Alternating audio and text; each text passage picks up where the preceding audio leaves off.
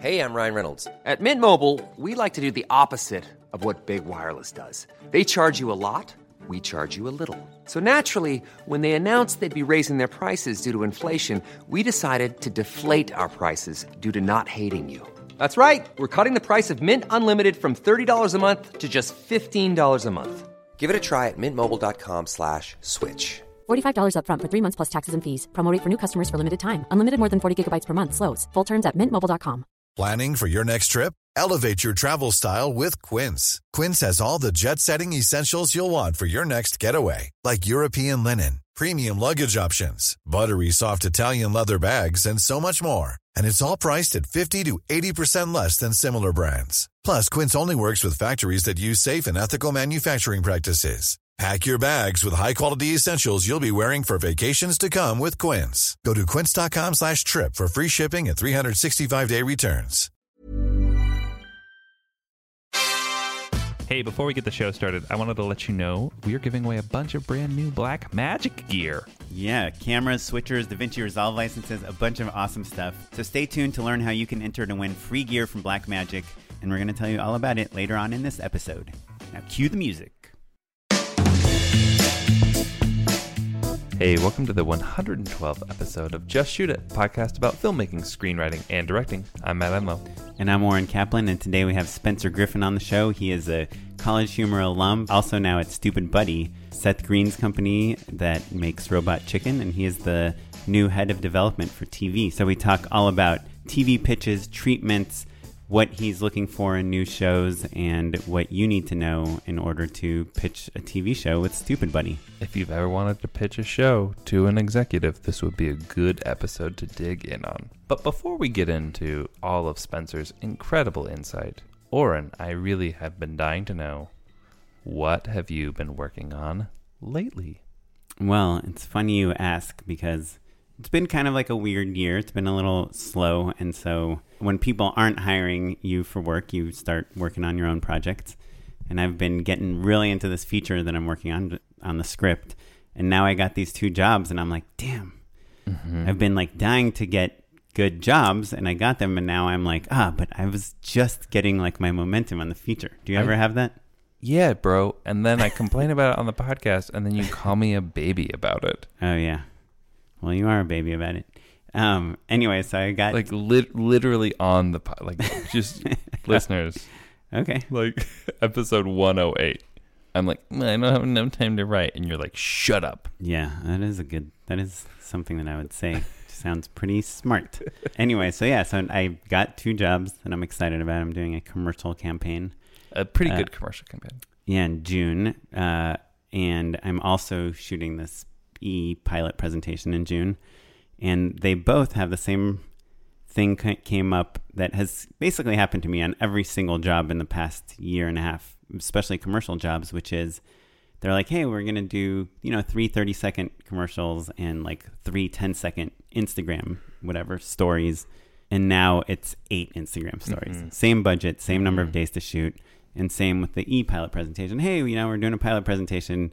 Here's the script. It's long, it's got a lot of things going on in it. Can we shoot it in two or three days? You know? Right. So I'm curious what you do when you know there's no way it can be as good as you want it to be because you have to shoot so much in one day. How, like, what's the level of pushing back versus just you know d- either deciding, well, I'm going to make these are going to be the two good spots and these are going to be the five not as good spots, or like what what's your strategy in dealing with that? Yeah, I mean, I think that there's a couple tactics you can take. Um, picking a favorite or two, and like maybe fighting for, you know, if you got three, if you got a three special shots in every single spot, and as a result of adding two more spots to the day, you can't, you don't have time for any of them. Maybe pick one spot where you can really put all of them in there, and that's the hero spot. And also, commonly, everybody knows there's one hero spot. Everybody knows there's like the main one, and then there's kind of the supplemental. Well, you know, Do they know? Because that's my point of view. It's like, look, we're going to shoot five spots. We know one is going to be like the one we're all going to use on our reel because it's the best. So why do they want us to make 12? You know, like Mm-hmm. what's the difference between three and 10? At some point, You're literally Yeah. just making everything worse. I mean, part more. of our job is to be aware of the practical limitations of a crew and the creative and the time. And sometimes these other companies don't have the set experience, frankly, or just have magical thinking. Um, and so, you know, there's some politics to be had of like, you know, I really want to focus fire. I think it's really just looking at the schedule. I really, I ran the numbers. I tried to figure out a way to make it work. And I think the best way to do this is really to just kind of prioritize and make six really awesome spots, which is still an insane number of commercials to try and Right. shoot in two days. Which also sucks because then it's like now these six spots have to be amazing, even though it's still more than you have time to shoot. Well, the good news is that they have to be amazing no matter what, because you know your career and livelihood and family depend on it. Right. Welcome to directing. T- what happened today was we were speaking to the agency and we're like, hey, this is a lot of spots. And they're like, yeah, the client wants all of them. We agree. And they said, well, Oren, why don't you send us an email telling us your concerns and why you think we should shoot less spots? Oh, and we will articulate that Yeah, yeah. to the client. Right. So I tried to send them an email, but it's like, you know, it's just a bunch of junk. I don't know. Yeah, I was like, be- if there's a wardrobe issue, if there's a this, if an actor doesn't get the line right, and then I feel like in their mind, it's like, well, you're the director. You should make sure the actor gets, you know, Yeah. like I want them to know sometimes the sun is in the wrong place and we have to move everything, or there's a kid screaming in the back, or police sirens come by. I think also maybe sometimes you can kind of hedge and say like, well, what if we put the least important spot at the end of the day? Yeah. They see in their mind it's like, can't we just well we wrote them all for like the same location. Can't we just like change out the actors and just run like 10 different versions? And it's like, well, yes, but inherently you're making worse spots because now your location has nothing to do with your characters, right? Mm-hmm. Like if this is like a college dorm room and you want these two sorority girls Sure. to have the same college dorm rooms as these two Yes. football players. College students and football players all go to the grocery store. That is technically true, right. but it's not good for their character. Yeah. So it's like you're you're just asking us to make more stuff that is not going to be as good. Um, and I had a hard time articulating in an email why that was the case. Anyway, uptown problems, Yeah. Yeah, no doubt. as doubt. they say. But uh, but yeah, so I'll let you know how it goes. But I'm super excited to be working on both of these things. Well, once again, I think you and I, career wise, are uh, in a seesaw. I literally just wrapped out the job that I've been working the last three months on, and I'm now done. And I'll tell you what, I've had the worst case of senioritis think I've had since I was literally a high school senior. Um, not that those jobs weren't fun and great, and I loved them, but like I'm really ready to be um, freelance and fancy free, Cool. basically. So get ready for more great tweets and procrastination from Matt Enlow. Can't. Nice. Um, well, cool. Well, before we jump into the interview with Spencer, uh, I just want to remind people that we have a Patreon page.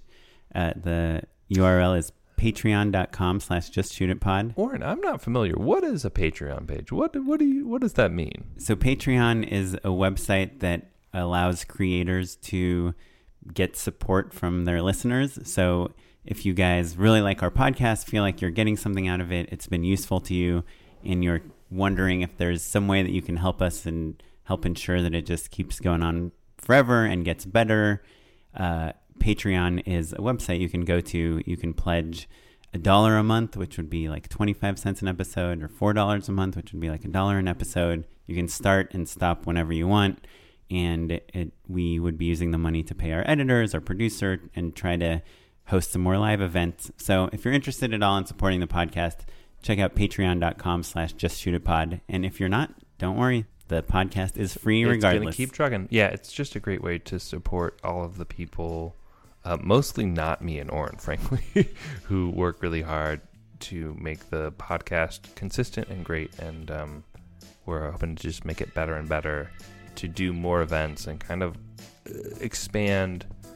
Uh, expand the purview of the podcast in a way that I think will be helpful for the community. So, if you want to help that happen, or if you want to support your fellow craftspeople, I think this is a, a great way to do it. Sure. Yeah. And with that, let's get into our stupid buddy, Spencer Griffin. Spencer Griffin, Welcome. Thank you so much for having me. This is my second time seeing Spencer in a week. So I saw Spencer at Weird Al, and uh, it was cool. You were there with your boss, who my brother was like, "Is that Seth Green?" When we walked up to you guys, he's the one that was like, "Hey, I'm Seth." Yeah. Like it wasn't like you know I Yeah, tend to the- not bother known people because I know they get it so much. Mm-hmm.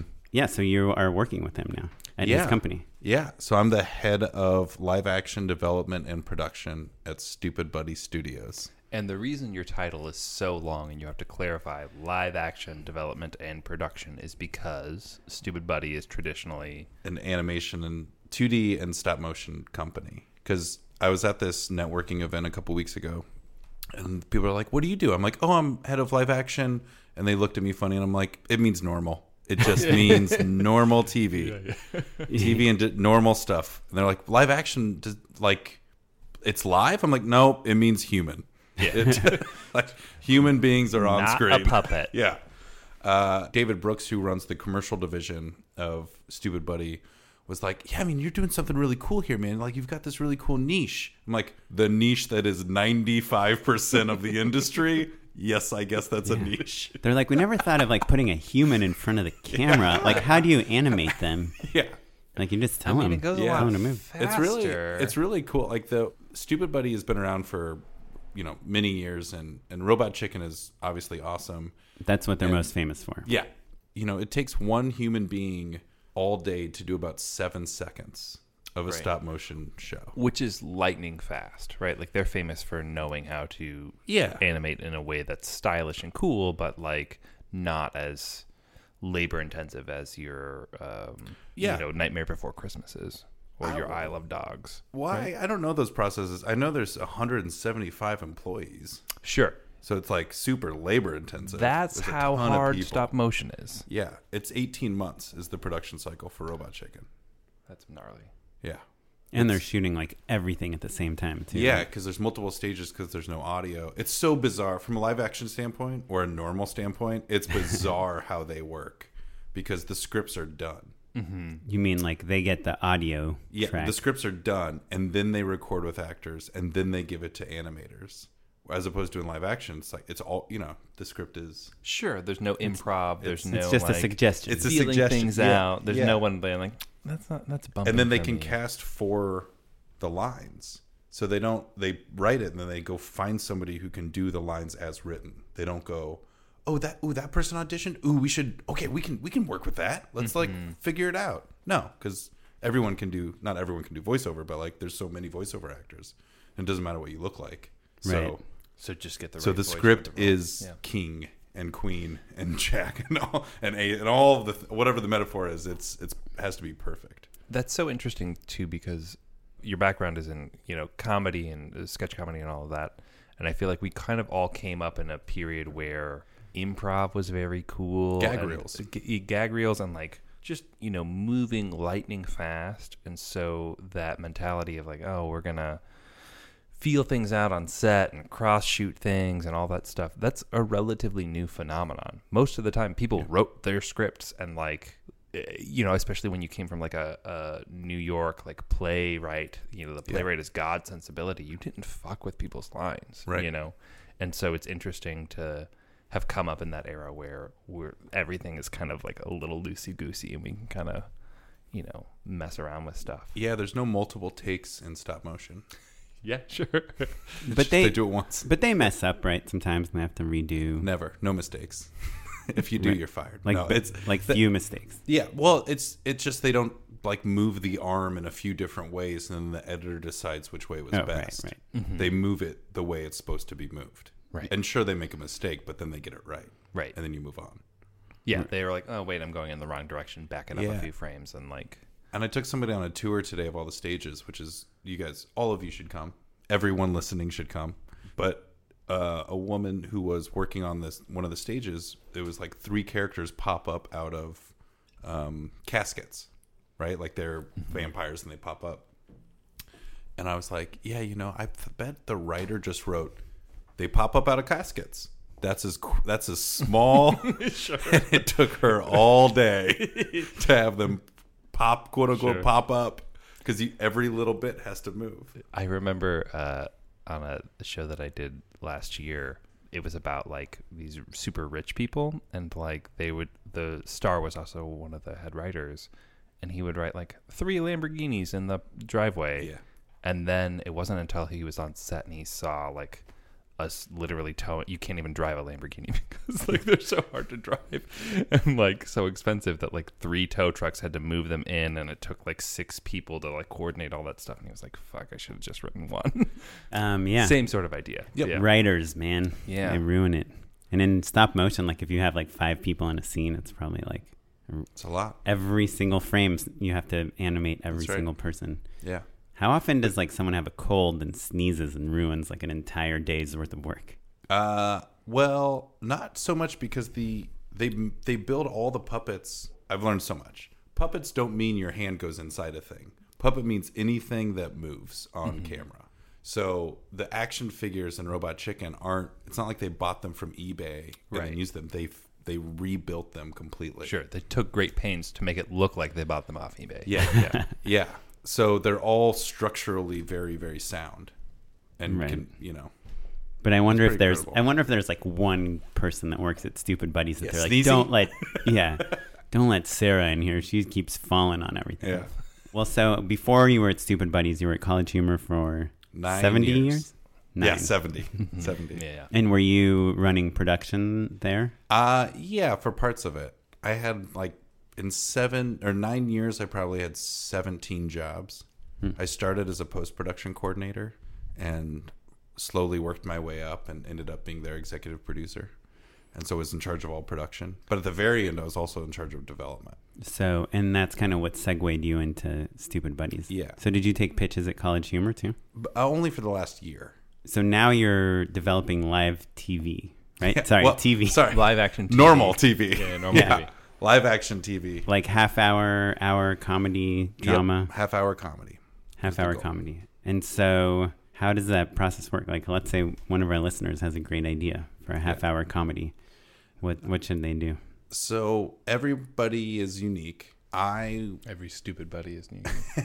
hey, oh uh, how they would get to me would probably be going to my website and then like emailing me on my website. But typically, Which is? which is spencerleegriffin.com. And if someone were to like say listen to the show and want to reach out to you, what would they put in the subject line? Uh, they'd put Matt Enlow recommended me. Oh yeah, Maybe just shoot it, listener. no offense, guys, but you know. Um, yeah, they could put just shoot a listener. Any, I mean, it's you know, it's one of those forms on a website that that they'll go to my personal email. Um, typically, I reach out to my friends, right, and people I know, uh, or I go to agents and managers and say like, what do people have? Um, and I try to give the agents and managers kind of a. Uh, I have a little shtick that I describe as like what we're looking for.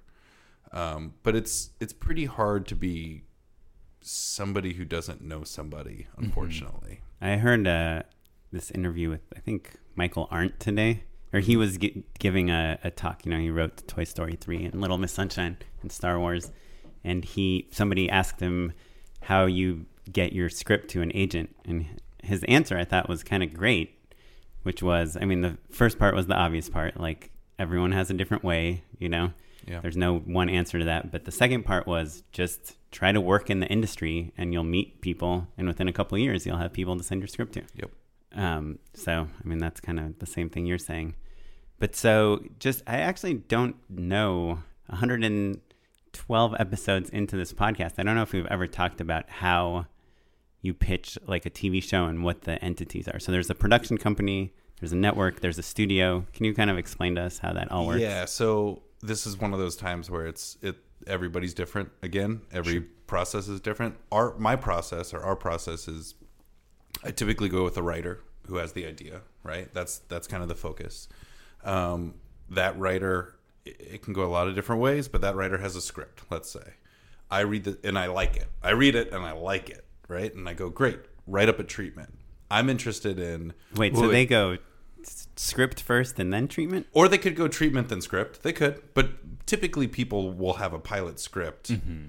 If, if especially if they're up and coming or they're emergent, like they people anybody can write a pilot script, right? So they have that. And this is like a 30 page type script yeah, type of thing. Yeah, thirty page script, um, in Final Draft or Celtx or whatever, and and formatted properly. and Not all of that. Celtx, you guys. Not Celtics. No. Okay, great. Whatever it is, it's properly format. Like you know, all those Right. things. We matter. can't tell no matter what. Yeah, yeah. Yeah. Yeah. And and some people will just have a treatment, but more often than not I read full pilots, honestly. If people are 5 years or 10 years into the career, I end up reading more treatments. Mm-hmm. But the early people have their script. That's interesting. Yeah. Yeah. Cuz by the time you're 5 or 10 years in, you're like, "Oh, I don't need to write the pilot yet. They'll pay me for that." But also, Yeah. you can say, like, well, I wrote this on this show. I was a writer on Last Man on Earth. And I was a writer but on this. all those people that turn treatments into me have pilot scripts. They're just not pitching those anymore. Right, right, right. because they've right. all been passed on or they're samples or they've gotten enough feedback like no one will ever make this so you know Yeah, so the the the small treatment is basically the fast way to get something into your hands. yeah so Yeah. well i the this pilot script is great Right. because the i'm more interested in the treatment so whether somebody sends me a treatment or they send me a pilot we work on the treatment together Mm, more so than we work on the pilot because what's interesting to me is the the distance between what you think you wrote and how you describe what you wrote Oh, interesting. Yeah, that's fascinating. because sometimes people think what's in their pilot is not really in there. And they'll they'll once you get them talking about a character and they're like, "Oh, she's this, this, and this," you're like, "That's not in your script mm-hmm. at all." And they're like, "Oh, well, it comes up in episode five. It's like, "Oh, I'm not gonna. We're not there yet. Yeah. We're not. You gotta Yeah, yeah. show me everything. Yeah, Because if you look at the great drama pilots, everything's in there, Right. and I think that's how comedy should be too. You know, and there's so many examples of it not. Like Andy wasn't Andy in Parks and Rec until season two or three, or but sure, fine. But still, as much as you can get in the pilot is better for me, Right. Because so often in the pilot, this is another thing I see is people are writing premise pilots, mm-hmm. which is really a prologue to me mm-hmm. because it's not what the show is. So it'll be like the f- per- person's first day at the job, and it's like, oh, it's a way to meet everybody. But Right. is the show every episode? There's a new person at the job. No. Well, Right. then why are we starting there? But like Mad Men is a good example, right? It's Peggy's first day, but everyone else has been there for a while. yeah, Yeah. I think of like Scrubs as the example that I use for like, oh, you meet everybody real fast, but it's also the exact same tone and adventure and style. That's what makes pilots suck so hard. It's Right. like it's like you have to be an actual episode and also introduce everybody at the same yeah. time. Yeah, I assume uh, the ER pilot was Noah Wyle's first day. Yeah. Right. I bet, Yeah, yeah, yeah. Right, I think so. Yeah. But Noah Wyle's not the lead of that show. It's the tension. No, Right. but Breaking Bad is definitely a premise pilot, right? Well, I, I think I, there I don't think it is because it's that's what the rest of the show is is his balance of. I mean, maybe it is. I mean, I, I- guess how you, it depends how you define Yeah, premise pilot. yeah. part, part of the challenge though is that it's one thing to pitch a serialized pilot, right? Like Breaking Bad had a very finite end and like Yeah. a pathway, right? So there was still an engine, but it wasn't Scrubs, right? Scrubs is like there's a new medical emergency and a zany adventure every single time. I think that there's been a shift from more episodic TV to something more serialized, and Yeah. that's where the discrepancy comes in. You know, Yeah, I still think you have to show what the engine of the show is, though. Oh, you- certainly. Without We're, a we're doubt, getting. We're, yeah. Anyways, so No, no, no. treatment, right? No, no, but this is- This is good? This is yeah, it. yeah. yeah and, this is the show. and I'm actually, I think this is what probably a ton of people nowadays are wondering. Like, Right. Are there still places that want a modern family or a Scrubs pitch to them, or is everyone looking for like a Last Man on Earth or a um, Search Party? You know, like a se- Yeah. episode serialized Search comedy. Party is a great example, right? Like that first episode is really the kickoff for the rest of the series. It is Yeah. a prologue, right? Yep. That's what they But were it has selling. Mm-hmm. what the series is. That's the plot, but like the tone, the theme, the adventure, the s the sense of like what is going on, that's present. Right. It's an example episode with also setting up the show. Yeah, because I I think and then some of the pilots I read, it's it is that sort of Mad Men style where it's like one character's journey. Mm-hmm. But if you're pitching an ensemble, the ensemble has to be there right. immediately. Right. Right. So it really, what what's interesting to me is the disconnect between treatment and pilot. And when somebody writes a pilot, how do they describe their work? And it's two different skill sets, right? Like some people can write great pilots and then just can't write an essay about their own work, or the way they describe their work is just so different than the tone of what their pilot is. So one key thing I I tell people is when you're describing characters, put in a line of dialogue for your character Mm, that's to prove what they sound like. Um, and like a defining line of dialogue. right? Yeah, like Can't, the line that- can't be like, "Hey, where's the bathroom?" Yeah, like if that character had a Twitter account, what is that person tweeting? Right. And so that way we see it, especially in a comedy, because so many treatments in comedy aren't funny. right. And it's like, oof, if you can't describe your show in funny ways, it's hard to sell that you're funny. I think. yeah. So Yeah, that's incredible advice. yeah, lines of dialogue and character descriptions are great. Um, and, And generally, you don't need images, right? You don't need a picture of like the archetype of this character or anything. uh, if you if it's really important to saying who they are, like if if it's if there is an actor that fully embodies who that character is, it doesn't bother me. So you don't mind if someone said like a Danny McBride type or a Amy No. Poehler type. But you doesn't don't need a me. photo of a- Amy Poehler and Danny McBride. You don't need it. Yeah. What? What? Let me back up a little bit, even wider. What does a document like? What does the treatment look like to, like to you? treatment to me is you start off with your log line, right? Which And does it can it be like four, four or five sentences, or do you? I prefer like it to like a short? couple sentences. The log line to me has to show so much. It's got to show the story of the show. So the the log line of Parks and Rec is something along the lines of Leslie Knope is an optimistic person who is trying to make a difference in her small town amidst bureaucratic backdrop and apathetic townspeople. And it's not very funny. Yeah, in spite of the town. Yeah, Right. Like, and and so you're showing what the uh, episode to episode drive is going to be of the show. Yeah. So like Seinfeld is not a show about nothing. Seinfeld is a show about selfish people making mountains out of molehills. Right. But you think that's how they pitched it? No, I don't know how they pitched it. I, I, they pitched it like, "Hey, Jerry Seinfeld is a successful comedian." Right. well, because but but what matters to me is the treatment's not even something we're going to give anyone necessarily. Right, but something interesting is like it's so easy for us to pitch like Mad Men or Breaking Bad or The Sopranos or The Last Man on Earth because we've seen it and it works and we it's easy for us to pinpoint. But um, what's hard to figure out is how to sell a show before anyone thinks it's good. You know, Right. Um, and so like a log line. I don't know. Something I read today was that ideally some screenwriting type teacher type person was saying like ideally your log line has some irony in it, you know. And like Leslie Knope, she's crazy. You know, the sm- the most ambitious person in the world is running the Parks and Rec In department smallest that nobody gives a shit Yeah, about. yeah. You know. Yeah. Um, and so like if you can and if you Isolate can the conflict. Yeah. yeah, and just like make it like the happiest person, you know, or the saddest person on earth gets a job at Disneyland. Like, Yeah, you know, like right. how can you get like yeah, show I the mean- conflict or the irony or Yeah. whatever. I think you're describing the engine of the show, which is always the thing for me. A log line needs to un- you need to understand the tone and then like what each episode is going to feel like and what the story Mm-hmm. is going to be basically. I think if you just write antics ensue at the end, it's pretty And, obvious yeah, it's a comedy. and hilarity ensues. I Yeah. Yeah. I but it's do- funny. yeah, but but funny. Anyway, uh, So that's the start. Is the log line. let me let me ask you though, because We're, I will. we're probably just going to focus on just the log lines. line. Yeah, log lines. are- They're super important. um, yeah, it's, it's worth spending this time. Uh, but I will tell people oftentimes to go ahead and say like, give us a this means that, but be a little bit more specific and say like, you know, the visual style of Parks and Rec with the um, crassness of South Park or something. So so that people can dial in.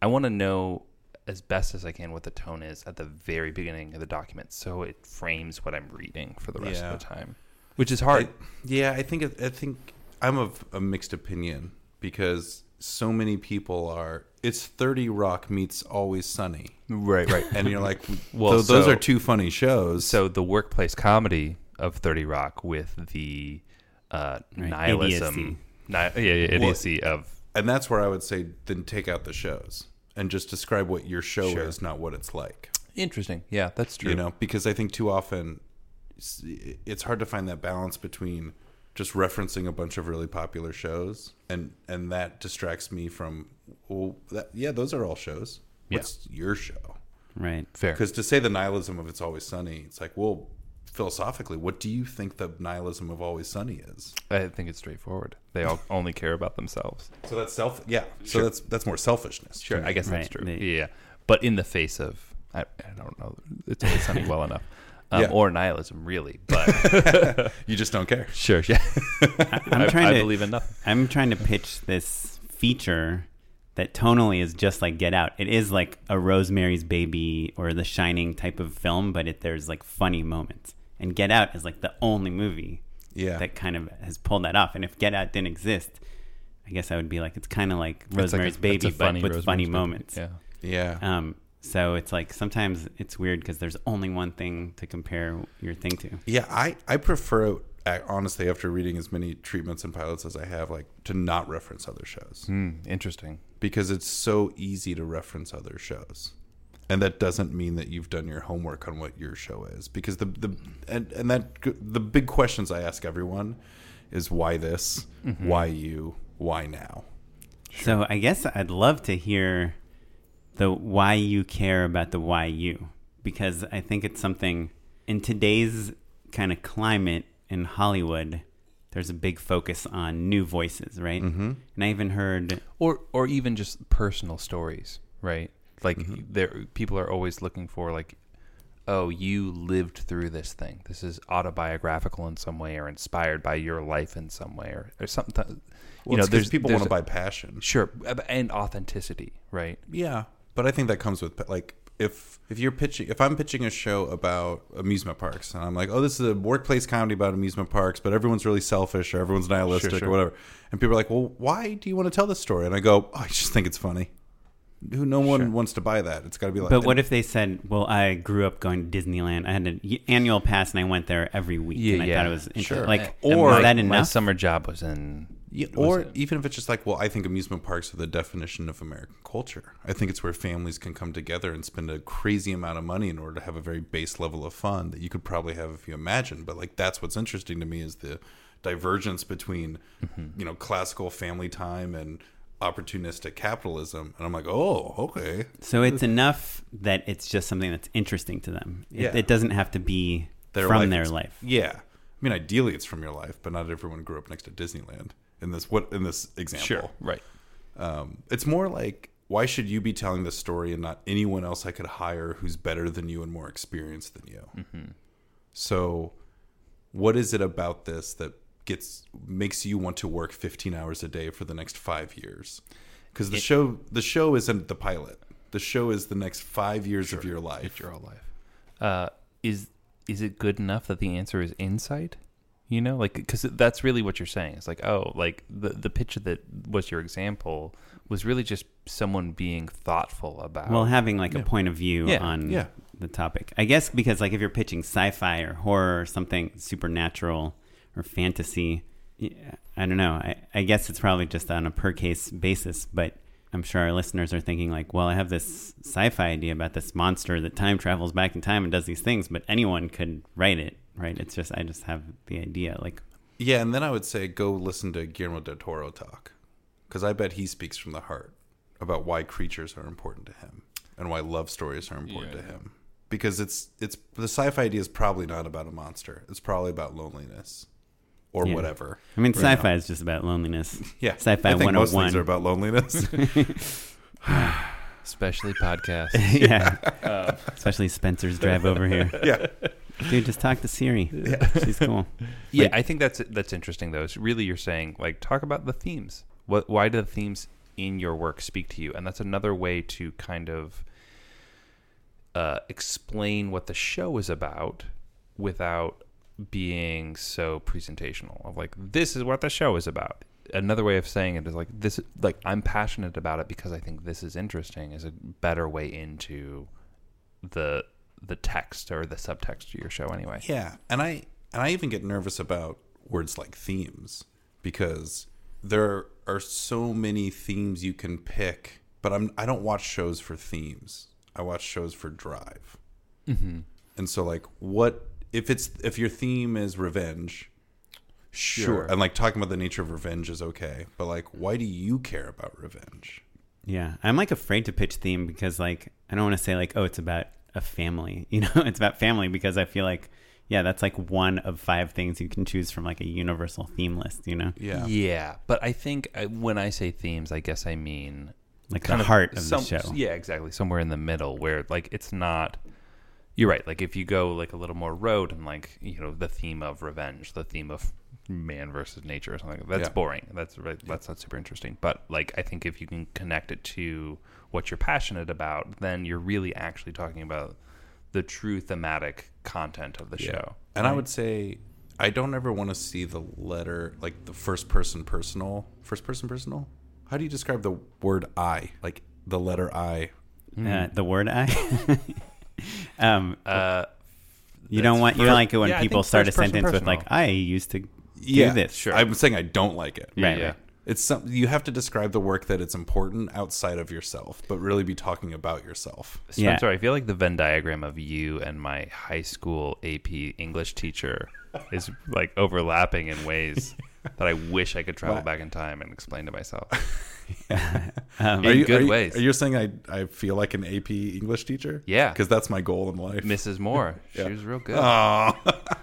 Aw. I was good. hoping for like Mr. Jack. he drove Mr. a Jack. Mr. Jack drove a motorcycle. He was the cool teacher. But I do think the takeaway from what you're saying is like, just because you grew on an orange farm and you thought it was so interesting, like the devices used to pick oranges, it doesn't necessarily mean that it's interesting to everyone else. Oh, you're trying to yeah. find like the universal truths. Mm-hmm. right? Yeah, Be, and that and that goes to like why this.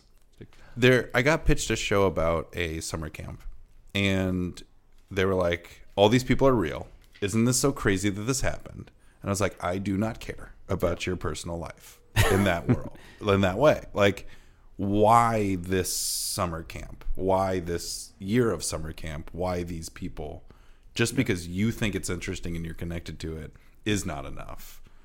um, because I think people get tripped up on their own personal experiences that it's wonderful. right. Right. So Because it actually happened is not a very good reason to write something. yeah, because the adventures never happened. Yeah. It's very interesting. Um, so Maybe it did.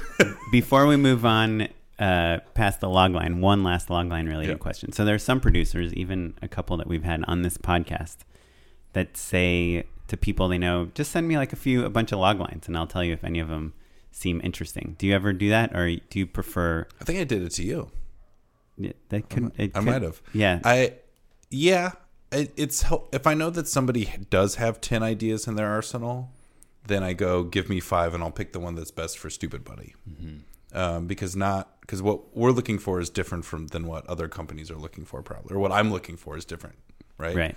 The other way I go about it would be, what's the one TV show you want to make? If you go only get to make one your whole life, that's the one I want, and I don't want to hear about your other ones. Hmm.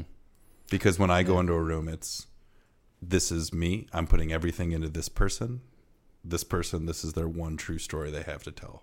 Right. And the the point of that is that you're putting a lot of collateral into every idea you take up the line, right? Yeah. Like you're putting it on the line.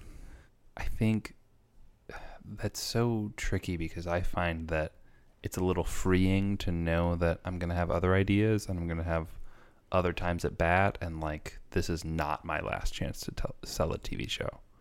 Yeah, that's the that's the That's the- counter advice, which right. is like Luis Alfaro, who is a playwright from LA and is an amazing, amazingly talented artist.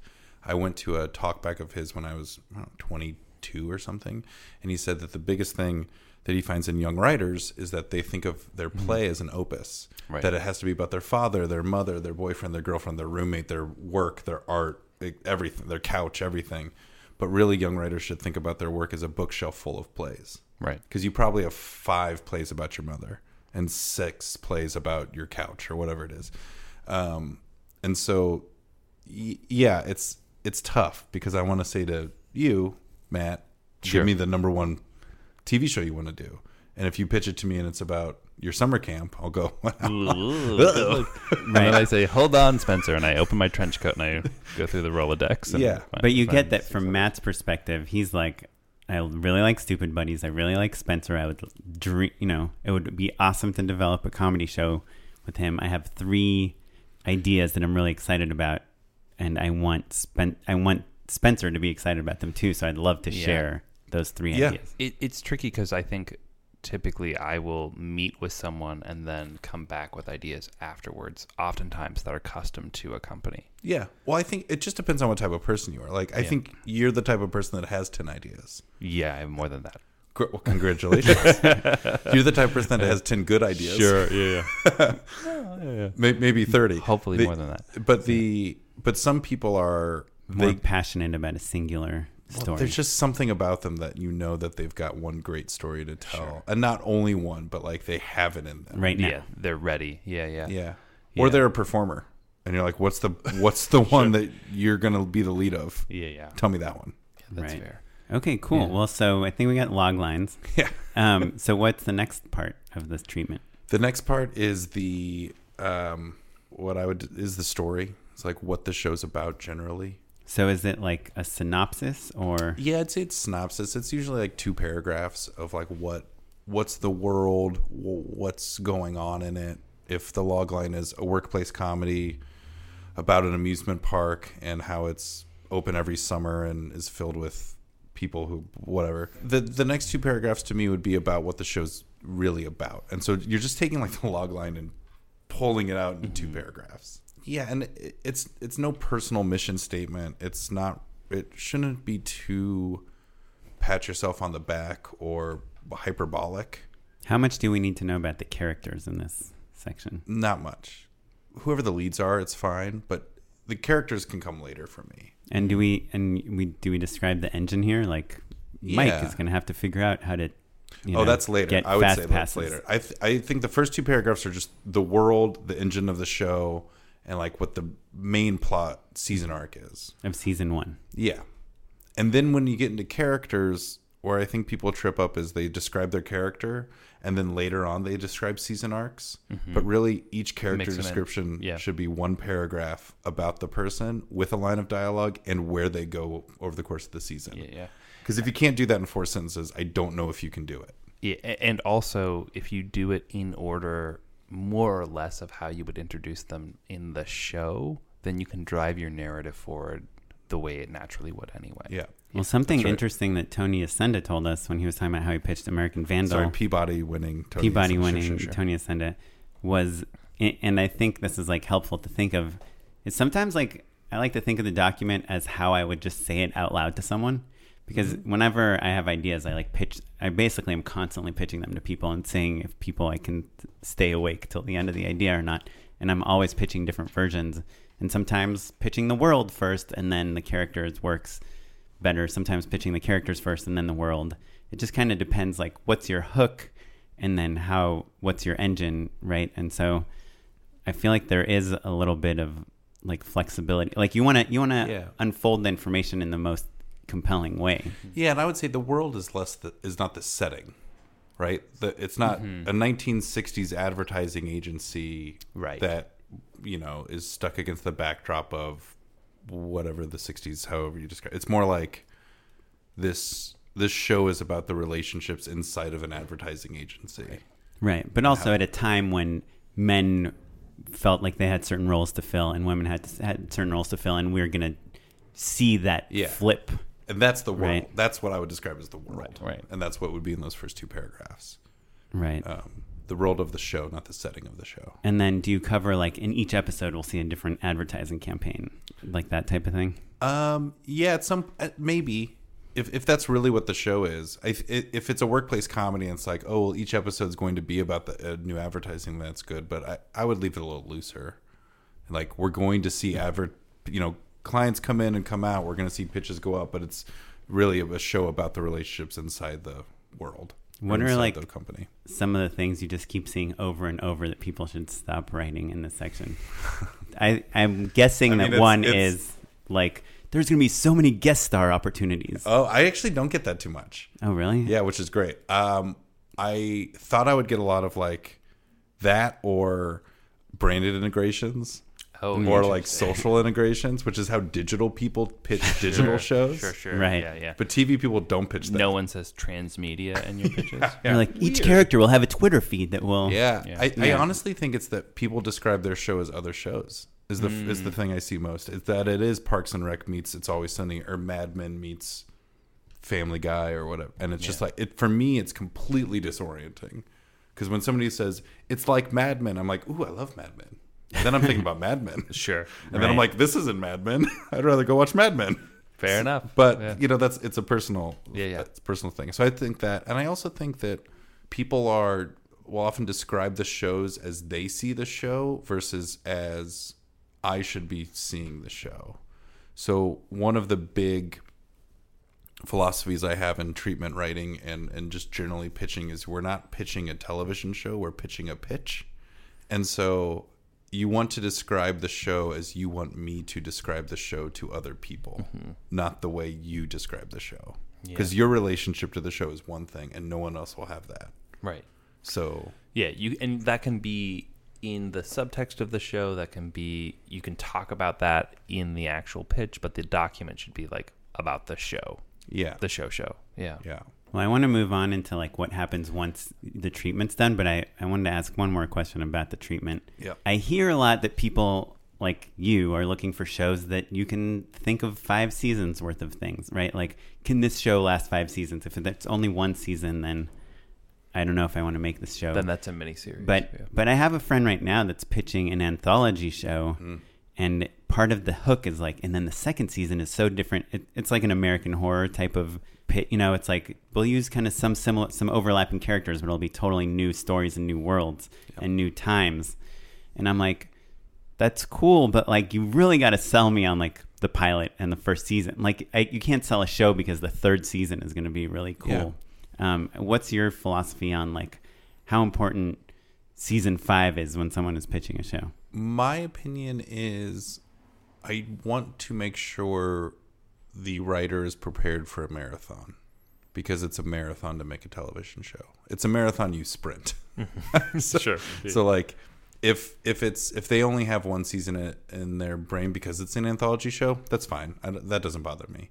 But if it's going to be an ensemble workplace show or like any of the great comedies that are about families or friends, it's not that like it's still the very common question of networks is what's episode 100 which is just so frustrating and, and Well, but the- the problem but it is- is- matters it matters because that's when they're really making money. Yeah, but Yeah. is that still true? Yes. i do think the syndication model still eroded a bit Sure. but it's still you still want to get on netflix and hulu Sure. eventually and i think you want it does matter to me that you're thinking about your show long term whether that's in the document or not doesn't matter to me whether you've said like oh by season five don is going to be with a new wife that's that's crazy and that's plot and i don't really care about plot Right. because shows aren't about plot Right. shows are about relationships they're about themes they're about voice they're about all sorts of interesting things that have nothing to do with plot Right. so characters can die. They can move to a new office. Who cares? Yeah. The point is the engine has to keep running. Yeah. Basically. Yeah. But if the engine is something that naturally has an end to it, that is inherently less appealing to people because they want to make more money off of your show. Well, I mean, if you think about The Office, like Michael Scott's engine is he is feels separated from his colleagues and is desperately trying to be relatable to them. right. And in so doing, separates himself even more. Right. So that can go on for forever. Yeah. It's not about Michael wants to be the assistant general or whatever title Yeah. he was going for. Who cares? Okay, so you've written a treat. You you've taken a pitch you liked. You've Yep. worked on the treatment with the Yeah. writer. Yeah. And what's the next step? Um, we probably work on the treatment some more. Uh, it's a lot of treatment work. Uh, the next step is then, I mean, part of it is like it's all strategy. It's deciding what's next, and every project's different. So some of it you go to a packaging step Mm-hmm. and you go, great, really good idea. Let's go find a showrunner. Let's go find a head writer. Let's go find a director. You're not famous enough, like, or you don't have a track record enough, really. Yeah. Yeah. Or it, it's not even you don't have a track record. It's like I don't know that you can do this, Mm-hmm. and I want to make sure we're setting ourselves up for success because writing a television show is really hard, Sure. and it takes a certain type of person that can run a show, and so we want you want experienced people working on your television show that can handle the pressure and the and all that comes with it. Um, And does Seth Green get involved at this point? Does he go like, "Well, I know all these showrunners because I've been in TV for a long time. I'm gonna start sharing this treatment with some people." Yeah, and there, and Seth's one of four owners, and all, all four owners see everything that we're trying to do and they all they all offer opinions on like oh this person would be helpful or oh i think you should do this but they're not really um, their job isn't to be day to day my job is to be day to day so they're more of like sort of a godfather advice than hey i'm going to go connect you to this showrunner um, and like be part of that conversation. Right. So part, so it could be a packaging step right? Um, that can be really challenging for a variety of reasons. Sometimes it's like, oh, let's go get a famous EP, but they're not going to be the showrunner. Um, Do you need to attach a studio at some point, or are you the studio? well, so I don't know much about studios. So we're called Stoopid Buddy Stoodios because we're an animation studio, not because we're a live action studio. So my in my understanding that a studio in the television model is somebody who will finance the project that then sell to a network. Right. Right. I don't want to work with studios because that I I just want to go straight to the network. Straight to the network. Interesting. Yeah. So if some if a studio happened to be involved because of a relationship with a showrunner or celebrity, great. But I don't I won't pitch to studios. I'll just pitch directly to networks. So, or like, would you ever pitch to like a pod? You know, like, oh, so and so has a deal set up somewhere. Only if that only if like Rachel Bloom who has a Right. pod and I was like, "Oh, Rachel Bloom would be a good executive producer." I would then go pitch Rachel and her pod. she Yeah. wrote on uh, Robot Chicken. So there you yeah, go. that's she's on. Yep, she's Sure, on- she's- we talk about her a lot actually. Sure. Cool. um, and she's brilliant and wonderful. And her show's a good like touchstone for how to make a great television show that's about a lot of different things, but ultimately is about story and character, Yeah. and it's got some workplace comedy in there. Yep. Which you love. which I love. I do love a good workplace comedy. So then we get into um, the pitch and working on the f- actual pitch. There's been a few strategies I've employed over over my time, and I really like practicing a pitch because I have a theater degree, and I believe, especially if you're pitching with performers, if they can't memorize a pitch and make it feel real in the moment, I oof. What if you're pitching with a writer? If I'm pitching with a writer, then we will um, rehearse it to the point to where I feel like I know that they're going to be successful in the room, and maybe that's not as much, but we have to practice it, hmm. and it, it it doesn't have to be written like a play where you memorize lines, but it has to be rehearsed. Mm-hmm. And we, as you and the writer, just the two of you, would go in and pitch. Yeah, yeah. And you cover basically you cover what's in the treatment in the pitch, right? Yeah, for the most part, like what I would cover, what I would start out is like, hey, because I know I'll know all the people on the network side, and I'll talk to them and chit chat, and then be like, this is why I love this idea. I love this person. I love this. I'm kind of the hype. Sure, sure. Man, and you're like, this person's done X, Y, and Z. Yeah. All the things that would be awkward for them to say in the beginning. This is why they're so awesome. You Yeah. say, yeah. And the people receiving the pitch, what have they seen at this point? They've seen nothing, A log line, nothing. comedy, genre. Uh, Half they're all show? yeah, it's all comedy people. Ideally, they've seen nothing, and you get to just go, or I've been like, or you say like, hey, I've got this person, and they've got a really great idea, and it's in the adventure space, or it's in Right. the what, And then you're you're rolling an easel in, right? And it has something covered with a fabric. yeah. Ideally, there's no materials given in the meeting I like this. Yeah. because you just you want them to listen to you and hear you. Yeah. And then you have a leave behind. You can follow up with something, but no one's flipping through a packet as you're Right. talking. Yeah. Zero visuals. Zero visuals, unless you have shot something or have something that perfectly perfectly encapsulates the tone of the show. Yeah. Right. If you're Guillermo del Toro and you have the maquettes of the Yeah. Shape of Water Yeah. beast or whatever, then you show or that. if you've made a short with your friends, that is an example of the work. And because some things are hard to describe tonally, but once you see it, you know exactly You're what like, it I get it. Yeah. And we should clarify this is, you know, it's a different recipe for each person. I feel like, uh, Oren, you're like, you're ready to roll in the AV cart. And I'm like, what if I just wing it? Right. And you, it sounds like you're somewhere in between. Um, I definitely don't believe in winging it. I'm not really winging it. well, I, I, I definitely also don't believe in AV carts because Sure, sure. there's other ways to do that. Right, Uh, sure, sure. But so- my point is, I know I'm good at talking, and Oren is much better at Photoshop than I am. well, I guess there's. Yeah. It just depends on the show. Like I was pitching this sci-fi show that just had a lot of characters, um, and at the time, the my writing partner and I felt like if we just show a picture of what each character looks like, it'll be easier for the listeners to track, like who we're talking about. yeah, like how going. do you pitch Battlestar Galactica?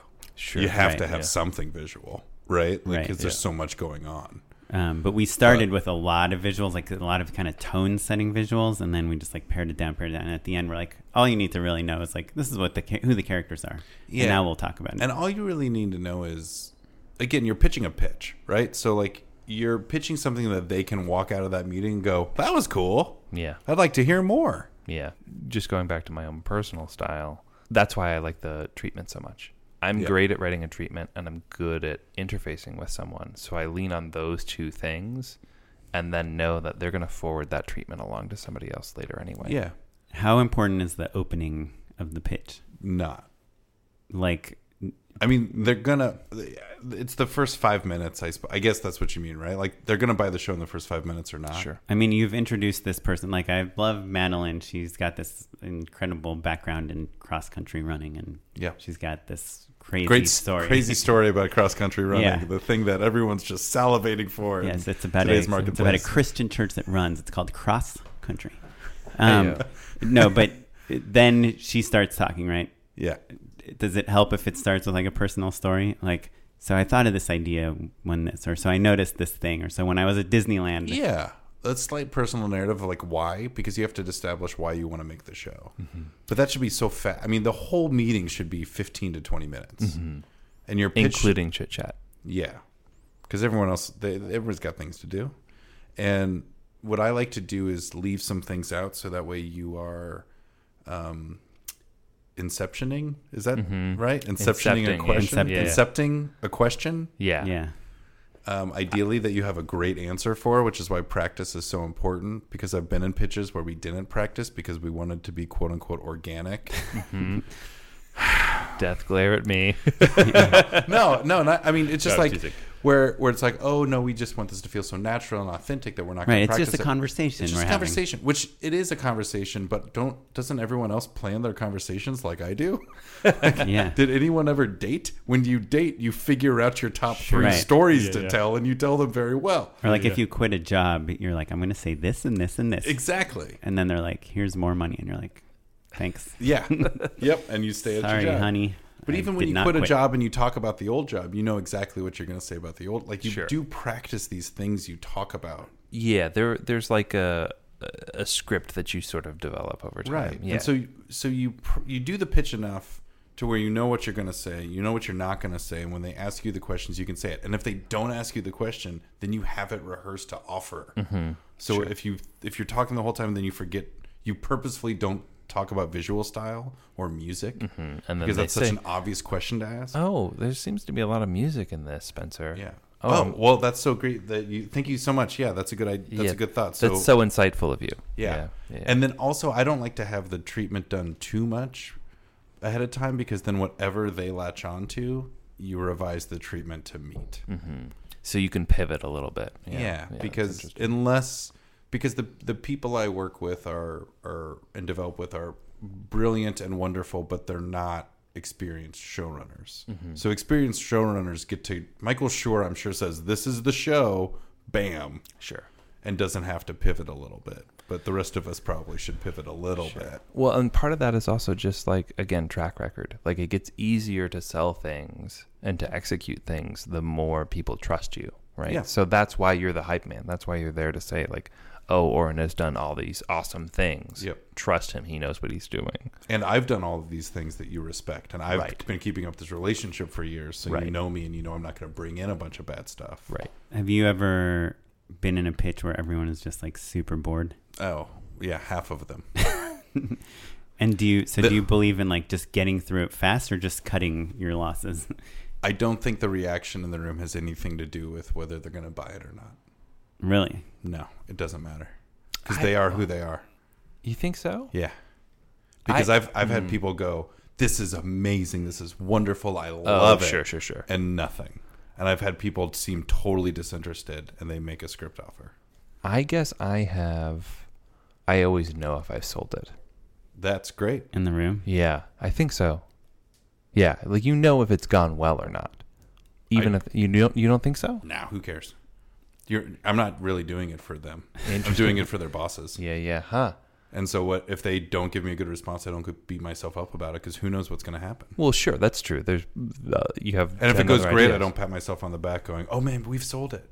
Yeah, I've been yeah. in rooms with celebrities and pitch shows, and they have said, "We love this idea. This is absolutely right for us." And then they come back and go, They go. Sorry. "Sorry, yeah, we have something like it in development." Sure. Sure, you do. Sure. Maybe they do. Maybe they do. Um, so I don't think it really matters how they how they respond. I try to ignore it. I think that's healthy. Thank you. I go to therapy. Yeah, the, way to go, man. I guess I don't. I don't. It doesn't bother me. Well, the whole time you've been talking about, it, I was thinking about a really bad pitch that I had where nobody res- laughed at any of my jokes. But besides that, Yeah. I feel like uh, you have a you have a sense of whether or not it's right for them or not. They can be giving you lip service for sure, Yeah. Well, yeah, like on, in, but but I guess it, it your point is My that point it, is it doesn't, matter. It doesn't matter. because matter. that person could be having a bad day, or that Yeah. person could be bored, but maybe the idea is good enough that it doesn't matter. right, right. So it just, you, I, I don't like, and that's where it's not like it's dating. Mm-hmm. You're not. I'm not looking for visual clues on are they, they like this? Should I talk? Like I know my pitch so well that I'm going to pitch the show. Mm-hmm. but ultimately you can feel if people are engaged or not, and that's kind of Yeah, all. but, but again, it doesn't is. matter. Right, but if someone's like falling asleep or looking at their phone, like you might want to like wrap things up or not do the Nah. longer version. Do the pitch. Just stick it out. stick it out because you don't know who they're going to be or where they're going to be next month.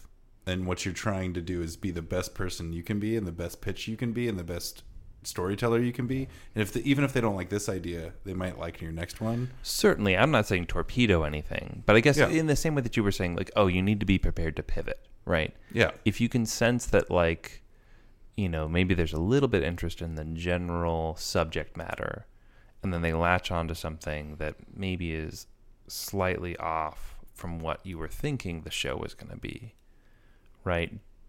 Do you expl- do you mind that vein a little bit? Do you explore it a little bit, or you just you It- my it- show is my show and that's that? No, I think it depends. If they're like, "Oh, that's really cool," what if, what if the teacher was also a dinosaur? You go, "Oh, I didn't even think about the teacher being a dinosaur. That's interesting." But what we've been working on so far is, and you go back to your show. Yeah, yeah. So you you like say all of their ideas are interesting and cool. I I've been in pitches where people have been like, "No, no, no, that's not right. It's mm-hmm. this," and it's like, oh, nobody wants to be told that because it, it's this is all an ecosystem, and the people who are working at networks were probably one-time directors, writers, actors, something. Like you don't get into entertainment because you love accounting. Mm-hmm. So they are human beings with hopes and dreams and creativity in them, and you have to treat them as such. Absolutely. So- Yeah. they want you to win. Yeah, They they want you to blow them away. They want you to win an Emmy because that will get them a promotion and get to go work at HBO. Yeah. So they are rooting for you even if they don't seem like it, and you want to allow them to be part of the process. So one last question about this, something I've heard a lot and I believe is true, is that you're actually kind of pitching yourself. How much of your pitch is about you pitching the team versus pitching the idea? I think if you've got a performer in the room, they're buying who they want to be on a billboard. Sure. Yeah, definitely. If you're a talent, then they're buying you. yeah. If you're a writer, you are selling yourself, but probably you're you're going to hire a head writer anyway. So they're buying the idea, they're de- buying the development process with you. They they want to explore it. Maybe point of view. Point of view, Yeah. style, tone, Yeah. interesting idea. Um, so in the in the same way that you're saying you are kind of selling yourself, right? Like when we say point of view, style, tone, idea, that that's you, right? Yeah, you're selling. My brother once told me this. Half of your job is being good at your job, and half of your job is being somebody people want to work with. Yeah. I mean, would in directing, it's more than that. Oh yeah, way more than that. And Yeah. so it's you're selling yourself insofar as you're asking someone to spend the next five years of their life with you. If you switch on a dime, if you're too salesman or if you switch on a dime, or if you're too meek and timid, or if you can't describe your work with passion and interest, the why would they buy it? Yeah. But that's all part of it. Like that's why you work with a production company, like or so- mm-hmm. a person like myself, because like we will figure that out before we get you in a room. Right. Yeah. Yeah. When I have calls like with agencies for commercials, it's the same thing. It's like you want to show them that you're collaborative and care about their ideas and want to ex- want to be a team. But you also they're all kind of nervous about the project, and you want to say like, "Hey guys, don't worry, I got this." I got this. yeah. yeah, um, there's also a weird it's like a extra layer line. of like it's not your baby in the same way. You know, like when you're pitching a show, you kind of do have to stand up for the creative and like if it's challenged, if someone's kind of testing you a little bit, if you pivot too hard or if you're you just bowl over, then that's that. That's why people like me are good in rooms because I've always told the people I'm pitching with, like when they ask a question, pause, Mm-hmm. wait. I will jump in if I think it's a trap, and I will jump in. With, You're gonna jump on the I'm- grenade. I'm going to jump on it, and then I will indicate how you should respond to this question that is interesting. because I've been in enough of these rooms. Yeah. and, and I've done I've done the TV rooms, and I've done years of branded and Sure. commercial content. I, I was gonna say I've seen you jump uh, like we've been in the foxhole together. Yeah, totally. like especially when I was younger and less experienced, like you kind of have that frozen moment and there is somebody there to like ideally jump in and let Yeah. you know like to take the lead on that yeah. conversation. Or to like back off and don't worry, we'll figure it out later. Yeah, yeah. You know, Yeah. because if they ask questions about music, it's fine. It's fine. don't worry about it. Premiumbeats.com. Yeah, yeah. Like, what Yeah. if it's an '80s soundtrack? Sounds Oh, great. cool. Totally. That's awesome. Everybody thinks they know music. Yeah. It's amazing. Well, cool. So, what's uh, any tips for people, like for listeners, on like things that they should or should not include in a pitch? Like if people at home are kind of working on stuff like that. if you're pitching somebody like me, write the treatment. Mm-hmm. You know, unless you unless you have a real bio and a real credits, the script isn't good enough. I want to know who you are and why you care, and give me just like two to three paragraphs. Be passionate about your work. Be confident in what you have to say. Yeah. I'm I'm working with a, a writer who she is on draft four of her pilot, and it has vastly changed. Mm-hmm. Of the 37 page, there's probably 31 new pages Right. over the course. So and it just takes a ton of time. And so it's also like the tip I would have is it's a long, long road. And if somebody doesn't like this pitch idea that whatever the listeners have, you need to be working on your second one anyway. Yeah. I joke about having the shoebox, right? It's like you have that wealth of ideas that maybe you developed out a little bit or maybe not. But like when you go on a general with someone, you can follow up with like, here are the things that I'm excited about that you should check out. Yeah. And it's and also just because everybody passes this year doesn't mean they're not going to pass in 5 years cuz all the networks change. All the executives change. People like me change jobs. You never know what the new mandate is. And Get Out 5 years ago would have been the a totally different movie. And 5 years from now it'll be a totally different movie. Whatever the Get Out in 2023 is. So just hold on to it if it's really good Yeah. and move Yeah. on to your next one. And he worked on that script for 10 years, supposedly. Yeah. Well, like the movie Love Simon that came out. Oh, yeah. I've seen it. It's I haven't either, but that's not a movie that would have been made 10 years ago. Mm-hmm. Sure. But the pitch of that movie, of the writers, is like, we've never seen a high school movie with a gay main character. Let's Yeah. do that. Yeah. So, before we wrap things up, we actually have a listener question that we thought you could help us answer. Oh, fun. Um, so the question is from Ryan Kelly, and he says, "My writing slash directing partner recently pitched an episodic series based on our latest short to a production company. The company is offering to start the process of working with us to pitch the series out to big streaming providers and buyers. In the previous few weeks, we submitted the idea to a few other major festival competitions, which offer meetings with development execs from a handful of networks, which could lead to other great opportunities to sell the series." So, do production companies expect that you're developing your TV series with them and only them? Do festivals care about whether you're already developing the show and that you're there to pitch at these competitions? Um, and can we still participate in these festivals while working with this production company to develop the series? So, and how, like, who do we owe informing? Um, so, I guess the, you know the question is like, how exclusive? Like, when you're developing a show with someone, and then some their friend at NBC is like, "Hey, we love this. Uh, come talk to us." What is the level of commitment? I think it depends, right? If ideally you're you're close enough with the person at the production company that you can have an honest dialogue and be transparent. I err on the side of honesty and transparency because I'm from Iowa and Midwestern, and I'd rather be clear than be a, a jerk or be wrong. Um, Or burn a bridge. or burn a bridge. Yeah, we don't know who's going to be who. Yeah. You know, um, Ryan Kelly sounds like a guy I might work for someday. So, Ryan, great question. Yeah. Love your question. cool. really interesting insight. yeah, really interesting insight, and I think your so show's great. visionary. Um, but I, I, I think it's ideally they would not. Certainly, they would not pitch NBC without me. Right. If if we're talking about your idea, we're talking about it. But what if you are so you've worked on this treatment for like two days, and then the people that wrote this idea to you had also submitted it to like a pitch festival, and they win. Yeah. And then through that pitch festival, they're like, "Hey, we're going to set you up with all these meetings." I, I mean, I'm guessing And- that you would say like, "I can, will also set you up with those meetings." You right? and you Yeah. haven't signed any paperwork. You haven't made an offer. You're not. There's no. You We're- know, no we're- money We're exchange. flirting. Yeah, exactly. Yeah. Yeah, 'cause- and because the and that's part of it, right? Like I am working on seventeen things right now, and I don't have signed paperwork on any of them. So you guys don't option ideas. We don't pay for ideas, no, but that's because our I'm not interested in buying your idea. I'm interested in helping you make a television show. So you own your idea.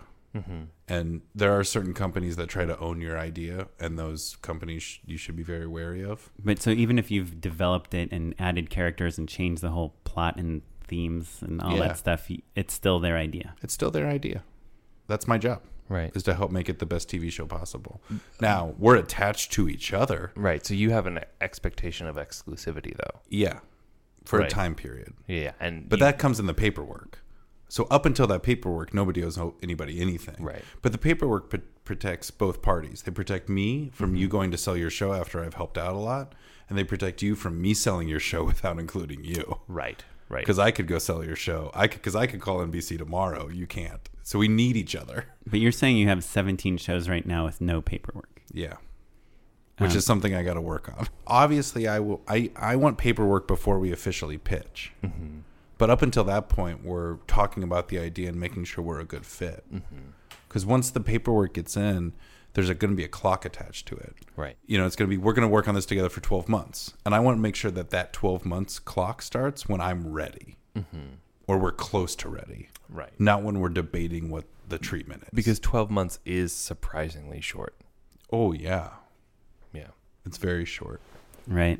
So the answer So to the- Ryan, Yeah, the answer to Ryan is uh, talk to the person you're developing it with. If you think you can leave them and go to somebody better, problematic. I, I don't, you know, I don't encourage that sort of gameplay because that's how you burn bridges. But I would say just be honest and say you want to go through that mm-hmm. process. And if that if the production company says don't go through that process, then you have a decision to make. And generally, this is part of my big philosophy about development strategy. Is like everything's a decision point. Mm-hmm. So whether we attach somebody, whether we pitch to this person or this network, whether it's a half hour or a full hour, it's just decisions you make. There's no right or wrong. Um, generally, my advice would be to be honest with people because when you're honest with people and see how they react to it, then you can make a decision on what you want to do based on that new information Right. which is just it's like a life philosophy that I think is like important in this in this entertainment industry. Uh, even though I don't think most people subscribe to it. So generally, if you're really in depth with somebody, if you're more than two days, if you're multiple revisions back and forth, I wouldn't pitch to networks or other production companies. well, let me tell you a scenario that happened in my life. So I had this show that I was pitching, and I submitted it to the Slamdance Screenwriting Film Festival, the pilot festival. We came in like second place at the festival. Congratulations. Thanks. Um, and at the same time, we were showing it to people we know, and we attached this producer who had worked in TV and done done some things, and he got us an agent basically just for the project. Um, and then we got an email from AMC saying, "Hey, we saw we liked the logline, you know, for that from the Slamdance win, like." And so we forwarded it to our producer, and we were like, "What?" We said, "What should we do about this?" And he said, "Nothing. Just don't respond." And then we ended up, you know, months later, we're like, "Well, can we go to AMC?" We got someone reached out to us. We don't know how high up this person was on the totem pole, and our agent like sent them like a treatment or something, and they're like, we we're not interested in hearing this. So, so there was a feeling a little bit that we had like squandered this opportunity. Yeah. Um, but you know, but I feel like we kind of did the right thing. Yeah, without knowing more context, it sounds like that person had an agenda about AMC, and I and I mm-hmm. think that's where so, certain production companies can really confuse talent and writers. Is hey, we have this offer from this one network, and that's a really good deal. We should take it, no matter. Mm-hmm. We shouldn't even pitch other networks. It's like, well, what else do you have on your slate?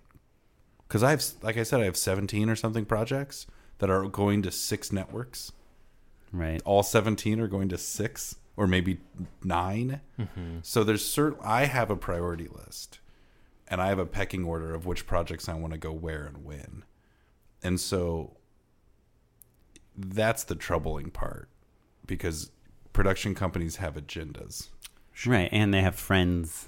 they have friends and they have other side deals they have mm-hmm. situations where they're like oh this network passed on my last pilot but they said the next one's definitely going to get a script deal so i don't want to take them you know there's all these sorts of interesting ecosystem backdoor deals that are hard to know when you're when it's your idea Right. but ideally you're not working with people like that but that's just hard i mean if a if any network's like we love it and you go to the producer and they're like we shouldn't pitch them ooh that, that to me is a red flag of like why not Right. like what is it I think he just wanted to go. He wanted to have the agent. He wanted. He.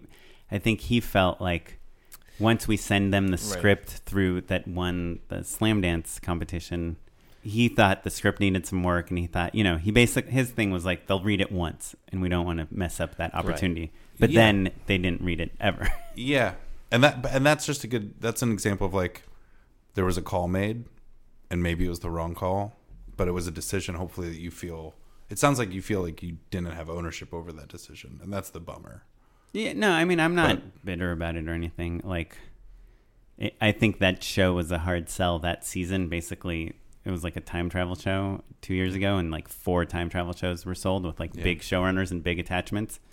One of them is Timeless. It's, I think, still on the air. i love time travel Um, shows So, i love them so much uh, There's not a- take note. There's not enough of them, and I can't pitch them right now. I've gotten time travel ideas, and the owners are like, "There's too many. We can't pitch that." yeah. There's a few ideas like that that are just there's idea exhaustion. right. Like, I have a show that's kind of Stranger Things ish. Yep. And it's like every show is that Can't you do know it. the Yep. 80s or 90s like kids in a school discovering something supernatural. or- It sounds awesome. I love Yeah. Stranger Things. yeah, mine's actually not even supernatural. It's Stranger Things minus all the cool things. Ooh. yeah, It's Game of Thrones, but none of the stakes. well, it's about bulletin board systems, BBSs. Are you guys familiar with these? They're uh, like pre-internet. Anyway, it's riveting stuff. Phone freaking. Um, yeah, freaking hacking, Cool. uh, anarchy, Jolly Roger's ICQ. anarchist. I remember ICQ. How old are you? Twenty. What? This is like uh, way before ICQ. Oh wow. ICQ is like internet days. We're talking about like when you used to like see a phone number in the like the local newspaper and you would dial it with your modem. How old are you? Oren I'm- is I'm 92. Pretty old. He really takes care of himself. Yeah. though. I was a giant nerd in sixth grade. Mm. Uh, any final piece of advice for people that are trying to pitch a show? Uh, young people, maybe people that just uh, graduated film school or anything. It it's really the advice that you have a hundred shows inside you, and so don't wait to develop the one show that's going to rule them all. Like be thinking about three to five shows, and don't spend time waiting to write that pilot because it, it's really about your second pilot or third or sixth or 15th pilot that you're going to write. So that's that's what I would say is like churn them out. Get the bad pilots out. Yeah, or even if it's a good pilot, after you've written six, you can go back and be like, actually, my first one was really good. Nailed it on the first but try. you won't Yeah, know sure. Yeah. on your first one. And won't, unless you're a genius, and I hope you are, but Yeah. it won't be the first one. And and the other, the, oh, I have so many thoughts about this. If you're a really young writer, I unfortunately I think a lot of screenwriting and playwriting programs teach voice and tone, but actually most of your career will be somebody else's voice and tone. Mm-hmm. So like like be working on both skill sets. Mm-hmm. Don't just make your own stuff. Also figure out how to write a Family Guy episode and an It's Always Sunny episode and a Goldberg's episode and a promo for Fox Sports and like be able to do all of it. But you're not saying write a spec script for Family Guy. Sure. What else are you doing? I Why not? it out. I guess my Subway. point is like be able to have the skill where you can also staff Yeah. right. and be able to write in somebody else's voice for whatever that voice is. It is a shame that specking isn't really a thing anymore, you know, because it isn't, that's the job most of the time.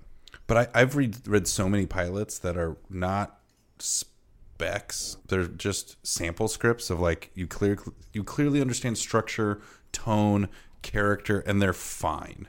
They're like they're not original ideas, Right. Because the point is to go. This isn't my pilot that I want to, the one show I want to make, but you can see that I know how to write. Right. So I think specs are dead, but sample pilots aren't. Cool. Yeah. Well, so we usually like to end the show with a segment we call Unpaid endorsements. I went to this restaurant today for lunch that I go to a lot called Soprasada. Um, they have pokey and they have sandwiches. I love it, but they have this map there called Map Hawk.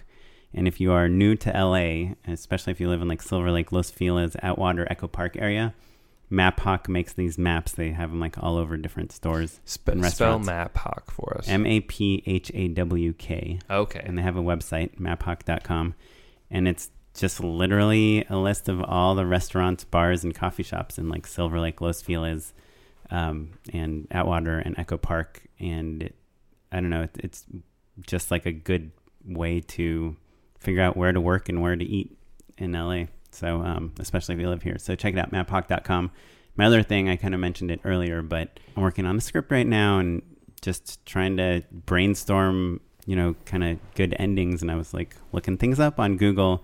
Um, so michael arndt made this video when he was working at pixar on toy story 3 called beginnings setting a story into motion. And it's like this animated video about the things that he doesn't say every movie should have but if you're having trouble figuring out why your movie isn't working he's come to the conclusion that a lot of times you just haven't set things up the right way. Like why people don't care about your characters or why the stakes seem too low. And so there's this video beginnings setting a story in motion where he is just talking about how he designs his first acts of movies. That's really good. And supposedly he has a lecture called uh, insanely great endings that he's given all over the place and you just have to go listen to him there's i couldn't find anything online except for Yeah. little quotes it's a Pixar uh, like seminar that he does that I think we talked about in the second episode of this show because Charles Hood from Night Owls like swears by it. But the the big takeaway is like that your stakes should be there's three different aspects of it. You should have your philosophical stakes, your Mhm. physical stakes, and your emotional stakes. Ideally, the climaxes of all three of those stakes should happen as closely together as possible. And then he shows in the end of the first Star Wars movie how like friendship prevails and they blow up the Death Star and the world is saved thanks like within 30 seconds Han Solo flies back in with the Millennium Falcon because L- friendship has prevailed and Luke believes in himself and ta-da everything's great. Didn't the editor do a lot of that decision making? Sure, In yeah. that story? But the point is, is that it works. Yeah. anyway Well, what do you guys got Um, this is actually from a few months ago, but I saw this group from Chicago perform. are they called chicago it's about Chicago. No, they're They're- called Preach, huh. And they are a spoken word improv team, and they are uh, they have a really cool format and structure where they it's all people of color. They come out to music. They they one of them steps out and says, "This is what's been inspiring me lately. What's been inspiring you?" And they, so they ask somebody in the audience, and they say something. And then they so right, the audience member says whatever's been right inspiring amazon them. prime Yeah, sure. And ideally, it's something a little bit more help, heartfelt. But if it's Amazon Prime, sure. right then My amazon family. now Yeah. amazon Yeah. fresh Amazon Fresh, sure. Jeff Bezos. And so the, um, the stock price of Amazon going up. so then, and then one person steps out and does a spoken word poem based on that idea, and improvised spoken word. yeah, improvised spoken word, and it's all from a personal narrative standpoint. So th- while Right. they are often funny, but they aren't funny funny. Mhm. You Not know? haha funny. Yeah, sure. it's like they're comedic, but also very heartfelt and very serious, and very about the person's point of view and where they where they come from, and, bec- and partially because they're all people of color, people of diverse backgrounds. that there's just a there's a lot of story to tell, and uh, then they do you know very funny improv scenes, and it's and they're really really good, and they're currently uh, doing a run at IO in Chicago on Friday nights. Oh, cool. So preach. It's Basically, somebody does spoken word, and then when somebody does spoken word, and there's a line of dialogue that everybody, somebody on the back line likes, Oh, cool. they snap and say preach, and then the person repeats that dialogue. That's fun. preach, and repeats the dialogue, preach, and then the next scene's about from that line of dialogue, That's excellent. and they're wonderful. Cool. They're so good. Preach. Preach. Well, mine is um, not quite so fun as that, but uh, do you guys know the the program Shot Designer? Yeah, I think we've had it. Let's Hey, re-endorse. it. listen, if, if this is my first time to double down on endorsement, okay. Shot Designer, it's best for the iPad, but you can use it on you know your computer as well. It's nice to have like a pencil or some sort of stylus, but it's basically a top-down way of um, creating schematics for your shots, basically. So you know you can have like you set your marks for all of your actors, you set your cameras, and it's really helpful in terms of like your more complicated stuff. I just did a big musical number a couple weeks back, and like I had to make sure that none of my cameras were in each other's shots as we were moving down this big block and there was a curve and there's a jib and a Steadicam and all this stuff and the only way to really like internalize it was to really plan it out really cleanly and shot designer ended up being an awesome tool for it. So that's my recommendation. It's like 10 bucks on, in That's the app it? store. Yeah so it, it might be 20 it's well worth it that's for sure. Just everything changed on the day as it always does but like being able to really visualize like you're playing with action figures basically and they're animated through each step. So like i had like 12 different moments where it was like okay my dancers are here the car is here the cameras are there being able to step through all of those things and just think through like oh you know this camera's going to be in that shot or i need this or this shot will be better even it prepared me for the day so that when things shifted, I was ready and had a real thorough understanding of how to compose everything. It was great. So, Cool. shot, designer. worth doubling down on. Nice. Um, well, if we want to find out more about you, Spencer, should we go to your website? Uh, yeah, for now, SpencerLeeGriffin.com would be the place to go. And are you on Twitter? I am, but I don't even know my Twitter handle. Cool. Um, cool. you know, as people have ideas and pitches, that my website's the best way to Oh, cool. talk about it. That's awesome. Thanks. Well, if you want to find out more about the show, you can check out justshootitpod.com. You can email us at justshootitpod at gmail.com. Uh, please leave us a review on iTunes. It's super helpful for us. Uh, you can check out our Twitter and Instagram also at Just Shoot It Pod. I'm at Smitey Pyleg. I'm at Mr. Matt Enlow. This episode was edited by Jay McCullough. Our site master is Ewan Williams, and this episode was produced by Madeline Rosewatt. Music was provided by the Free Music Archive and the artist Jahzzar. Our question of the week is What is the craziest thing you had to do for a film job? So, if you want to join the conversation, we'll have a uh, Twitter thread and a Facebook thread so you can pick your poison, um, share your stories. We'd love to hear them, and we'll share our favorites on the show. That's everything, right? I think Yep. so. Thanks, Spencer. Thank you guys Thank so you. much. Bye, everyone. Bye.